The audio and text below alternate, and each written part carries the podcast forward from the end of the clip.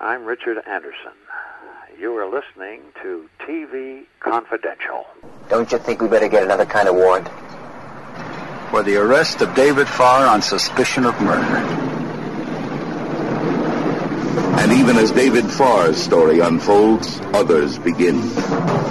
Atop glittering Nob Hill, in the shadows of Coit Tower, on the waterfront of an international port, among the small craft moored in Fisherman's Wharf. Gripping stories of human compassion and conflict exploding in a city of many faces. Car 302, Lieutenant Stone. Car 302, come in, please. Lieutenant Stone, got that warrant? Affirmative. Units closing in on the subject. They're awaiting your arrival. 10-4, we're on our way. Mike Stone and Steve Keller. Ready to roll. Don Powell. Sutter. Polk.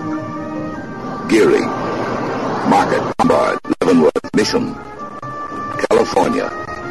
The streets of San Francisco.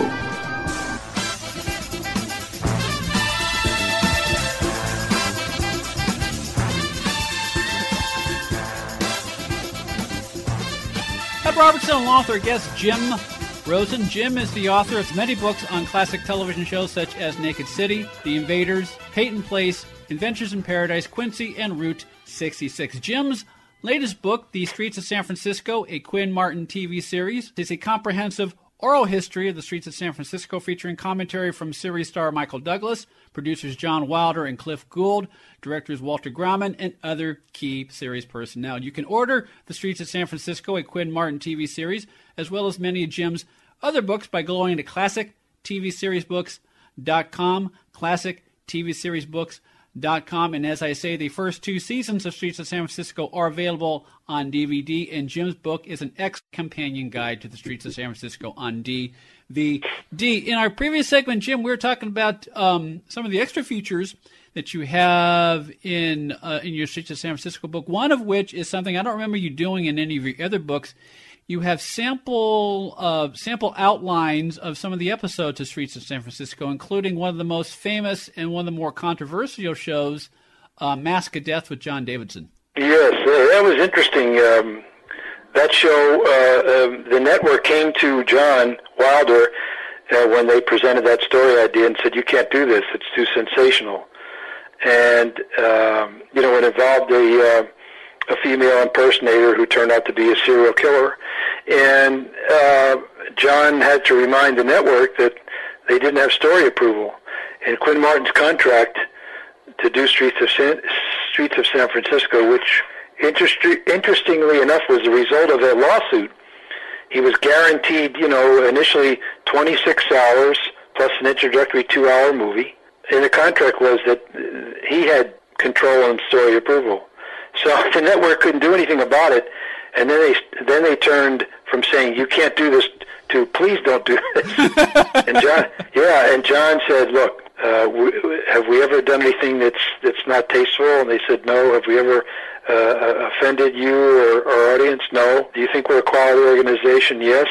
Well, then trust us that we'll do this in a very careful way and in a tasteful way. Well, ironically, that show was publicized and critically acclaimed, got a lot of notoriety in TV Guide, and the net- network representative that was so against doing it became a big fan of that episode.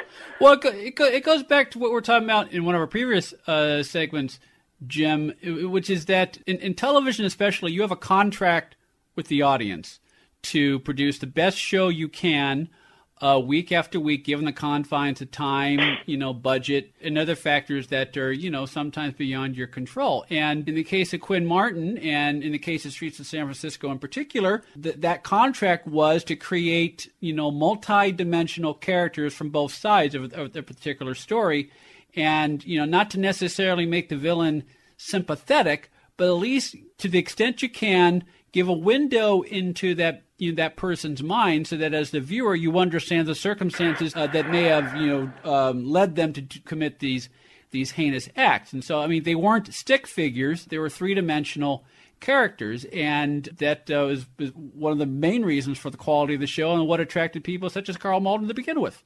Exactly. You know, uh, Ed, in this particular episode, Mask of Death, there's a very eerie scene, and, and John Davidson uh, received uh, critical acclaim for his performance, where he uh, is in makeup, um, or maybe he's not in makeup. I can't recall exactly, but he's sitting in his makeup room, in his dressing room, getting ready maybe to to uh, make himself up in uh, one of the likenesses he does, and uh, they cross cut between him speaking into the mirror as as himself, and then as the character that's taken possession of him. Right.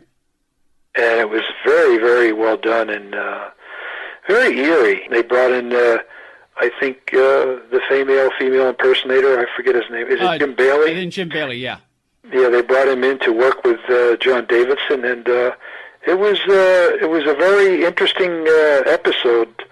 But I thought Davidson uh, acquitted himself quite well. He really did. He did, and of course, you know, Davidson. He had a, he had a very high TVQ back then. You know, not only because of his appearances on uh, Hollywood Squares, both on the nighttime and the daytime version, but he he, he did a lot of variety shows, and you know, he, he was the type of uh, marquee guest star that Quinn Martin and Quinn Martin Productions w- were always aiming to get. We're talking to Jim Rosin. Jim's latest book is The Streets of San Francisco, a Quinn Martin TV series. Everything you want to know about the classic ABC police drama starring Karl Malden and Michael Douglas and produced by Quinn Martin. You can find The Streets of San Francisco, a Quinn Martin TV series by going to classictvseriesbooks.com, classictvseriesbooks.com. Uh, one of the fun things um, that I learned that I didn't know, Jim, about uh, Streets of, uh, uh, that I found out through your book is how the TV series compared to the novel Poor, Poor Ophelia on which it was based. There, there are a couple of significant differences, weren't there? Yeah, um, the original novel, which was published in 1972, it, it was a, you know, in one sense, it was a relatively straightforward police procedural, but it was set in Santa Monica. And the characters were somewhat different. There was a young detective named uh, Casey Kellogg. He was a college-educated investigator for the Santa Monica Police Department, and uh, very, very bright. But he was somewhat disliked by his working-class colleagues, and uh, lived at home and drove uh, drove an old Mustang. And his partner was a veteran uh, police detective, uh, similar to. Uh, Karl Malden, but he was different in the respect that uh, his partner, I think the character's name was Al Krug, he was kind of a crotchety, uh, old school, cranky, straightforward, mostly uh, mostly honest cop, but given to somewhat stereotyping the perps, you know. And uh, he was married and complained about married life, and he drove this old camper truck, and and from then on. Uh, the the novel is pretty much close to the uh, introductory two-hour TV movie. It's very close in terms of the plot, storyline, and the two characters, and the characters involved, particularly the girl and the lawyer. Um, but you can see where the characters were modified by Ed Hume when he wrote the teleplay. Uh, he, you know, he uh, he did change uh, certain things about Michael's character, and then about Karl's character and uh, of course they they moved it from Santa Monica to San Francisco. Well, the streets of Santa Monica would have been a much much different show than the streets of San Francisco. yeah, I also felt that the the characters, the way they were refined for uh, the television project, uh, were more were well, I don't want to say more appealing, but for at that time period, maybe in the early '70s, they probably were more appealing. You know. How did it come to be uh, filmed in San Francisco? Well, Quinn Martin wanted to do a series outside of L.A.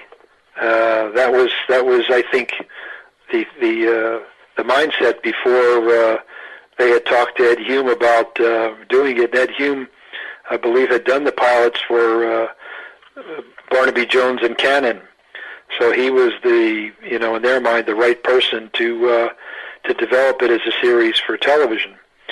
So uh, when they put him to, together with a project, I think it was it was confirmed that uh, he would be writing a series that took place in the city by the bay. I think that stemmed from from Quinn Martin's vision and uh, I think the more they thought about it, they said, "Boy, what a what a wonderful town to shoot in." Michael had told me that at first, when they came there, uh, the town was not receptive to a Hollywood company coming in to uh, to shoot a series there. But as it went on and became successful, they were uh, you know open armed about it. Uh, it brought them a lot of positive publicity. It was a- it brought it- the police force a lot of. Uh, uh, added enrollment and positive publicity. Yeah, it was So like a, it was, it was like a, it was a win-win situation, you know, for both for both the sides of the fence. Yeah, it was like a sixty. It was like a sixty-minute infomercial for the Chamber of Commerce. I mean, because it was, uh, uh, yeah, and no, and of course now for people such as myself, uh, the listeners know this. I believe you know this uh, as well, Jim. I grew up in San Francisco, and uh, so one of the extra added dimensions was not only seeing you know the panoramic shots of you know the Golden Gate Bridge and Telegraph Hill and you know Fort Point and the marina and stuff like that, all of which were you know brilliantly used week after week. As you know, and, and you say in the book, the the third co-star was the city of San Francisco itself. But the fun thing was just you know uh, watching episodes where you know certain neighborhoods that you recognize being a be, you know grow, growing up in the city. And you know, I, I remember uh, there are a couple episodes where they did location filming on Clement Street, where were not too far from where I grew up in, in San Francisco. So that was always fun. And then uh, one of one of my favorite episodes, and you listed in the book as one of your favorite episodes, was a show. I forget which year it was, but it was called Asylum, which was filmed at St. Anne's Home, uh, run by the Little Sisters of the Poor, which was on a personal note. I mean, that was you know my family did a lot of you know volunteer work, uh, and some of my sisters still do volunteer work at the Little Sisters of the Poor, uh, and and so that that's a very you know it was it was fun to see that show um, on on screen because you know, some of the locations where they did the group therapy sessions with Michael and James Olson, we worked in that we wor- we worked in that very same rec room every Saturday. So it was just fun watching that. Oh, really? Yeah. Wow. Yeah, that was a good show, and I, I thought that uh, Belinda Montgomery, who I remember when I was working at Universal in Quincy, she was, I think, a contract player there. This is in the late '70s. Uh, she did a very good job in that uh, episode as uh, someone that was uh, mentally challenged, uh, emotionally challenged. Very, very, very, very, very good job. Yeah. Jim, it's interesting. Uh, we're, talking about some of the, some of your favorite shows, some of my favorite shows. One of your favorites was um, Superstar with Paul Sorvino, which is uh, which served as the backdoor pilot for Bert D'Angelo Superstar. One of the fun things, and, and this is something only people like you and I would know, but Superstar was a um, was a pilot for Bert D'Angelo, but it actually aired. Uh, the, the series actually premiered like a month before the, the pilot actually aired, so that was kind of strange. yeah, yeah, yeah. I like that show I, because Paul Paul uh, brought a certain energy to it. He's a terrific guy. I I, I knew him in, when I lived in New York when I was an actor in New York, and uh, I always I always liked him. He was always uh, uh, a very no nonsense guy and uh, uh, very down to earth. Uh, you know, very good father. Loved his two children. You know, his daughter became an Academy Award-winning actress. The, uh, and um, he he just brought a breath of fresh air to that episode. You know, and there was an interesting dynamic going on between he and Karl Malden. You know, there was a great moment where he challenged him in the office. You know, and you didn't know what Karl Malden was going to do. Right, And, right, uh, because- he was called out of the office, and he said to him, turned to him, and he said to to Bert D'Angelo, "Just make sure you're on the next plane out of here." You know, That's right. he, he was in total violation of everything that the two detectives stood for. You know, but it, was it was a fun episode. But you know what? The ending it didn't work for me. Where he all of a sudden he decides, you know, after poo-pooing San Francisco in comparison to New York, here I'll, I'm going to stay here after all. It, it you know, and the, and the series just didn't translate. But his character and and uh, uh, his acting ability in a different, uh, even in that role, in a different situation, I think would have been uh, would would have would have been a hit TV series because he was that. I think he was that good and that much of a character. He could have carried it. Well, he, in, in, subsequent things he did, Goodfellas being one example, and then later on uh, when he he had a nice run on uh, Law and Order. It's just you know it's it's a it's a matching. I mean, you know this, especially in television, is a melding of actor and material, actor and character. And while Bert D'Angelo may not have been a good fit, the pilot episode notwithstanding, and I remember that because you know it was one of the few times that uh, Mike Stone was unruffled yeah, that's right. That's right. Yeah, he really. Uh, uh, uh, Paul was intense, and and I thought he was wonderful in the part. And uh, but the, just the premise of him abandoning New York, I think it would have been a good series of his character in New York instead of San Francisco. You know, but you know they weren't going to do uh, a, a detective series in in uh, in New York. But uh, I thought it would have been uh, the more appropriate venue for him. You know but yes, that's a good point you make. He did. He did. He did uh, come into conflict with uh, Mike Stone in a way that uh, you never really saw on the show.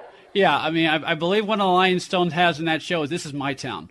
I mean, if, if, yeah, if he didn't say it in so many words, I mean, it's like it was, and that, and, that, and that's, and I guess that's the final. As as we wrap up our conversation about you know Karl Malden and Streets of San Francisco, um, you know, it he you know, he he did the show for five years, and then from that he stemmed. Uh, he he did the American Express commer- uh, uh, uh commercials for many many years, and it got uh-huh. to the point. Um, and when and I remember this because I was still living in San Francisco when Karl Malden died in 2009. When when the news of his passing broke, I mean, it wasn't just another actor. He was he he he became very much an icon of San Francisco. Oh yeah, he was he was a he was an icon. And you know something I noticed about him and and observing about him when I watched the shows, he was a great listener, which is very important in acting. You know, Klugman used to say to me when we, whenever we did a scene together, he'd say, he'd say the, the he, he would say the other person that you're you're dealing with is the most important person in the scene. And I remember Kurt Conway, my first acting teacher uh, at the Beverly Hills Playhouse, would say, 95% of acting is listening. Mm-hmm. And in watching Karl Malden, I always got that sense that he was a great listener and a great collaborator and I think that's one of the reasons why people like Marlon Brando uh, sought him out to work with. You know, I think that's an indication of it. Well, he was a great listener, and you're a great listener, and that will make you a great. Well, guest. bless your heart. Thank you for having me, and uh, uh, I, you know, I appreciate what you've done with your books on uh, the, the Fugitive and, and Rockford Files, and uh, you also did a book on Star Trek. You never mentioned. It's a very good book, so uh, it's good to talk to a fellow writer and. Uh, we'll keep running that all play till we get it right, huh? The Streets of San Francisco, a Quinn Martin TV series, and all other books by Jim Rosin, including his memoir, People, Places, and Me, are available at classictvseriesbooks.com. Classictvseriesbooks.com. We will replay our August 2012 conversation with Barry Livingston on My Three Sons when we come back for hour number two of TV Confidential. Stay with us. Be part of our conversation. If you like what you hear, have thoughts on this week's program, or have an idea for a future edition of TV Confidential, we'd love to hear from you.